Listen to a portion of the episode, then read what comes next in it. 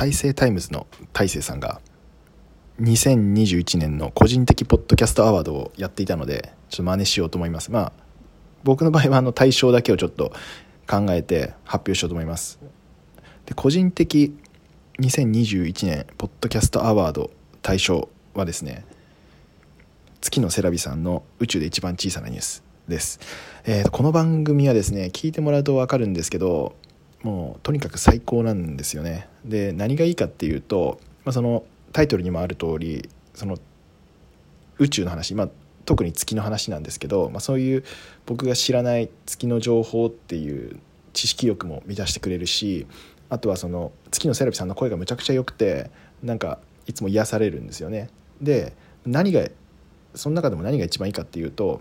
僕の中で月を見るっていう習慣を作ってくれたことが一番大きいかなと思ってます。なんかエモくないですか？